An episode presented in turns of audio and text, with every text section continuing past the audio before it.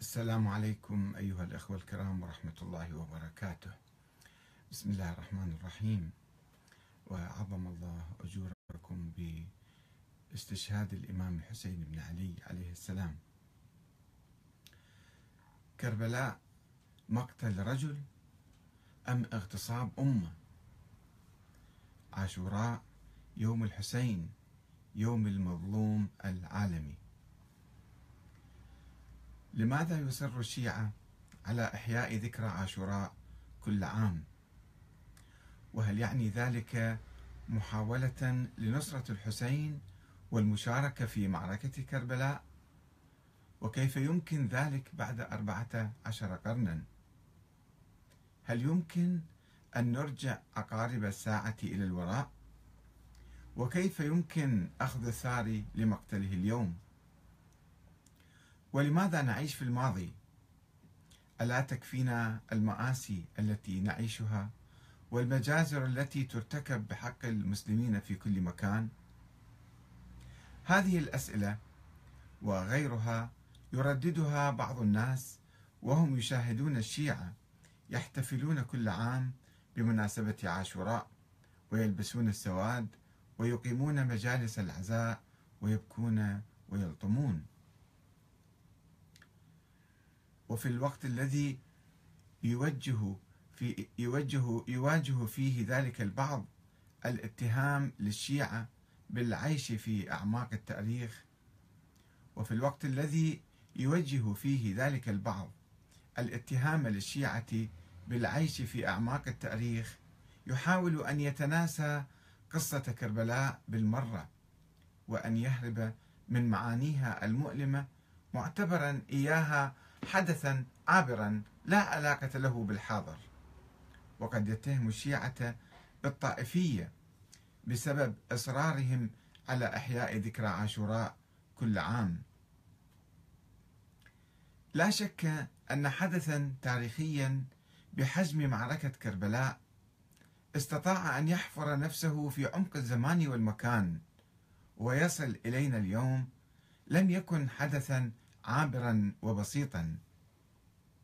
وإذا كان بعض الشيعة يستذكر الحدث بعيدا عن معانيه الخالدة أو يحتفل به بصورة سلبية أو يستخدمه لتحقيق أغراض معينة فإن ذلك لا يمنعنا من النظر إليه بعمق ومحاولة فهمه بصورة إيجابية تمهيدا للاستفادة منه في عملية بناء مجتمعنا وشحنه بالطاقات الضرورية لمواجهة التحديات. لكي نفهم الحسين جيدا لابد أن نفهم قاتله يزيد جيدا. فهو لم يكن نموذجا شخصيا عابرا أو حاكما اقترف جريمة قتل بحق رجل بريء فقط وإنما هو عنوان على بداية مرحلة.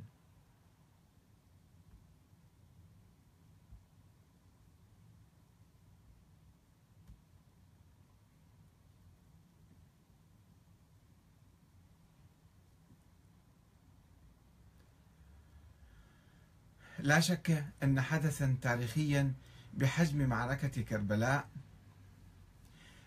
لكي نفهم الحسين جيدا لابد أن نفهم قاتله يزيد جيدا. فهو لم يكن نموذجا شخصيا عابرا أو حاكما اقترف جريمة قتل بحق رجل بريء فقط وإنما هو عنوان على بداية مرحلة تحول نحو الأسفل أصاب الأمة الإسلامية.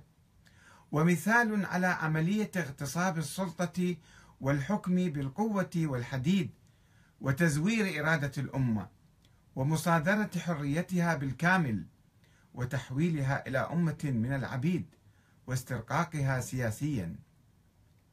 وقد تجلى ذلك بصراحة في صيغة البيعة التي أجبر خلالها جيش يزيد بن معاوية أهالي المدينة المنورة من الصحابة والتابعين بعد واقعة الحرة على الإقرار على أنفسهم بأنهم خول وعبيد ليزيد ابن معاوية.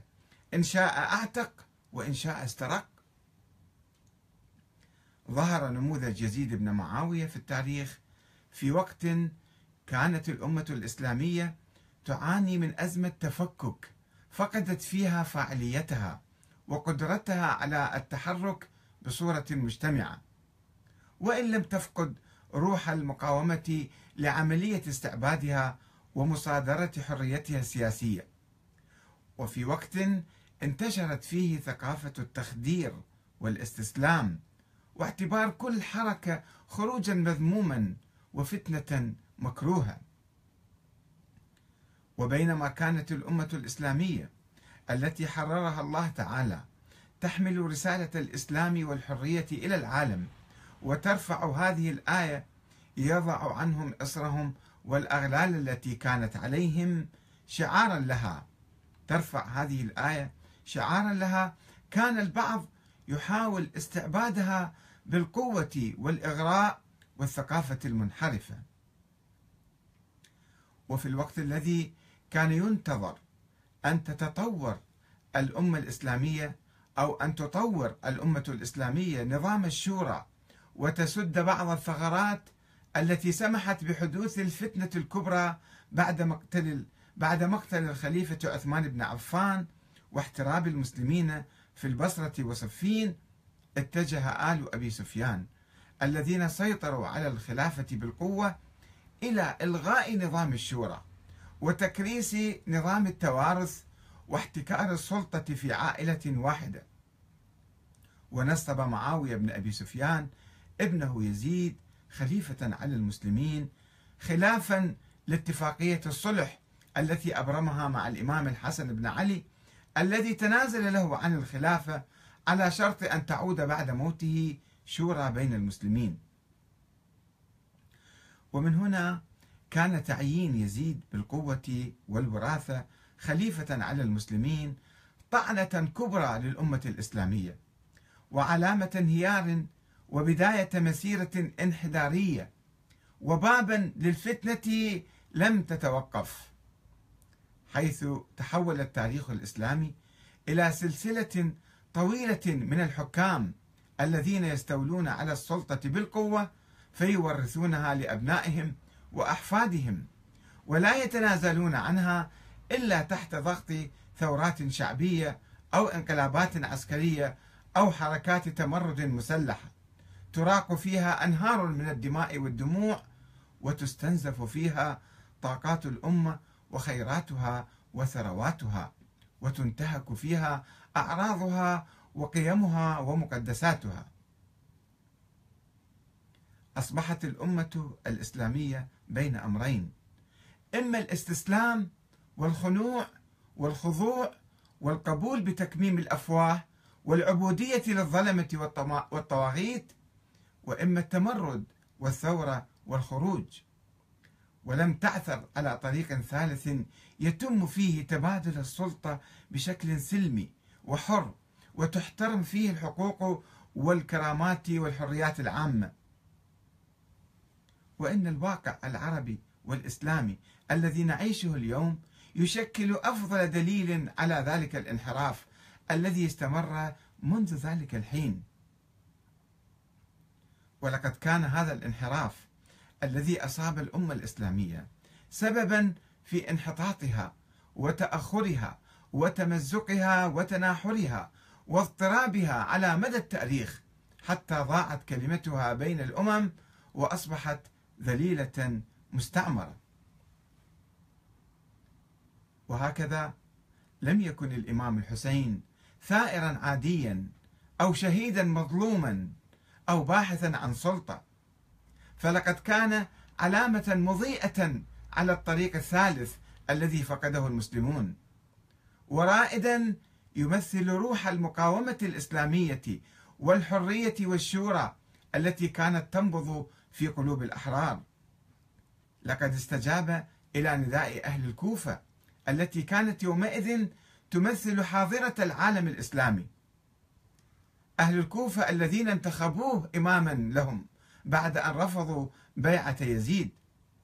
وسار الإمام الحسين من الحجاز إلى العراق رغم المخاطر التي كانت تحف بحركته لأنه أراد أن يرفض البدعة السيئة البيع بالقوة والإكراه التي أحدثها معاوية بن أبي سفيان. وأراد أن يحافظ على حرية الأمة وكرامتها وكلمتها المستقلة. وقد أعلن عند خروجه أني لم أخرج أشرا ولا بطرا ولكن خرجت لطلب الإصلاح في أمة جدي. وقال إن يزيد يخيره بين السلة والذلة وهيهات أن يختار الذلة. وقال لجيش يزيد والله لا أعطيكم بيدي إعطاء الذليل ولا أقر لكم إقرار العبيد. وخاطبهم قائلا إن لم يكن لكم دين وكنتم لا تخافون المعاد وكنتم عربا كما تزعمون فكونوا أحرارا في دنياكم.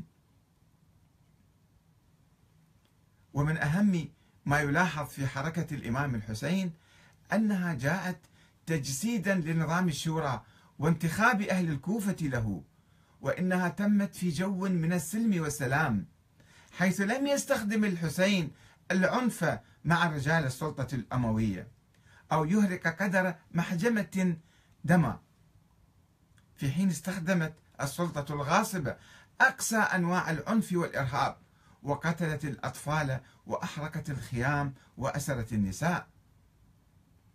ولذا هزت حادثة كربلاء ضمير الأمة الإسلامية عبر الزمان والمكان فانتفضت لها المدينة المنورة. ومكة المكرمة بما فيها من الصحابة والتابعين. واشتعلت الثورات في كل مكان. وعاد أهل الكوفة ليأخذوا بثأرهم من قتلة الحسين في حركة التوابين التي قادها الصحابي الجليل سليمان بن صرد الخزاعي وحركة المختار ابن أبي عبيدة الثقفي. وإذا كانت الأمة الإسلامية قد وقعت منذ ذلك الحين في حمأة الأنظمة الدكتاتورية المستبدة والثورات الدموية العنيفة فقد آن لها اليوم أن تختار طريق الحسين طريق الشورى والتغيير السلمي وتتجنب ثقافة العبودية والخنوع والاستسلام كما تتجنب طريق العنف والثأر والأحقاد. إن من المؤسف أن تنعم شعوب العالم المعاصر بأنظمة ديمقراطية حرة مستقرة أو تتجه نحو تبادل للسلطة بشكل سلمي واحترام حقوق الإنسان ما عدا الشعوب الإسلامية التي لا تزال تعيش تحت أقسى أنواع الأنظمة الدكتاتورية المستبدة وترزح في الأغلال والأواصر والأصفاد فلا تملك حرية للتعبير ولا للتفكير ولا للانتخاب. ويعيش بعض المسلمين في دول كالأقفاص لا يسمح فيها بالدخول أو الخروج أو الحركة. وإذا كانت توجد في بعض الدول الإسلامية أنظمة ديمقراطية فهي مزيفة ومنخورة. لا تعيد إلا إنتاج نفسها ولا تتوفر فيها حرية إلا حرية الحاكم في النهب والقتل والتعذيب. ونتيجة لهذا الواقع المحزن والأليم تمزقت الأمة الإسلامية وتشتتت وفقدت هيبتها أمام الأعداء حتى أصبحت عرضة لكل طامع ومعتد وظهر عليها الهوان والعجز إلى درجة لم تعد تستطيع أن تلوم المعتدين عليها. أو توجه كلمة نقد واحدة إليهم. وإن ما حصل في فلسطين ولبنان والعراق واليمن والبوسنة وكوسوفو والشيشان وسوريا له أكبر دليل على ذلك. ومن المؤسف أن كثيرا من المحسوبين على الحركة الإسلامية الذين يحاولون إعادة بناء الأمة الإسلامية أو هكذا يزعمون يحاولون إعادة بناء الأمة الإسلامية من جديد أو تكرار تجربة الخلافة. كثيرا من هؤلاء لم ينتبه إلى نقطة الضعف الكبرى والرئيسية التي أصابت الأمة الإسلامية وهي الدكتاتورية وغياب الشورى. فيحاول إعادة التجربة الماضية بكل أخطائها ويهمل موضوع الشورى في داخل الحركة الإسلامية وداخل المجتمع الإسلامي. ويأتي موقفه السلبي من ذكرى كربلاء ضمن سياقه الفكري الذي يرفض تحليل التاريخ وأخذ العبره منه. وإضفاء القدسية والصحة على كل ما حدث في الجيل الأول.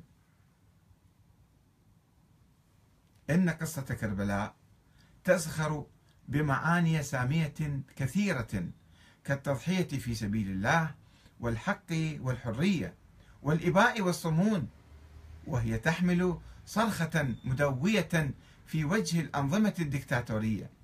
وتذكر الأمة بأن قتل الحسين الشهيد ابن بنت رسول الله لم يكن ليحدث لو كانت الأمة الإسلامية تعيش نظام الشورى الذي يسمح بالترشيح والانتخاب ويوفر الحرية والعدالة.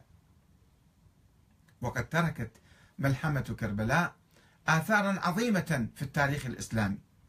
ونستطيع أن نلمس دورها بصورة واضحة في الثورة الإيرانية وتعبئة الشعب الإيراني بروح التصدي لنظام الشاه وخاصة في المظاهرات المليونية التي خرجت في طهران والمدن الإيرانية المختلفة أيام عاشوراء التي أجبرت الشاه السابق محمد رضا مهلوي على الفرار من إيران. ومهدت السبيل أمام إقامة النظام الإسلامي وممارسة الشورى في إيران. كما يمكن تلمس روح كربلاء في المقاومة الإسلامية البطولية الصامدة في وجه الاحتلال الإسرائيلي في جنوب لبنان وقدرتها على إلحاق أول هزيمة منكرة بالآلة العسكرية الإسرائيلية التي تهابها الدول ذات الجيوش الجرارة والاساطيل الطويلة.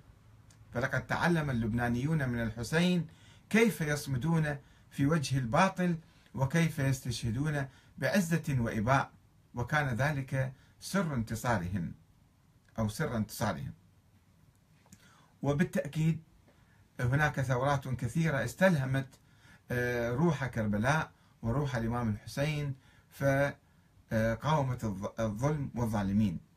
وهكذا فإن الأمة الإسلامية بحاجة إلى هذا الدرس العظيم بحاجة إلى هذا الدرس الحسيني العظيم في مواجهة العولمة الطاغية التي تحاول أن تسلبنا ثروتنا وكرامتنا وهويتنا وتفرض علينا الخنوع والاستسلام للقوى الكبرى والذوبان في النظام العالمي الجديد كما نحتاج إلى الدرس الحسيني في بناء نظام الشورى محليا وعالميا. والسلام عليكم ورحمة الله وبركاته.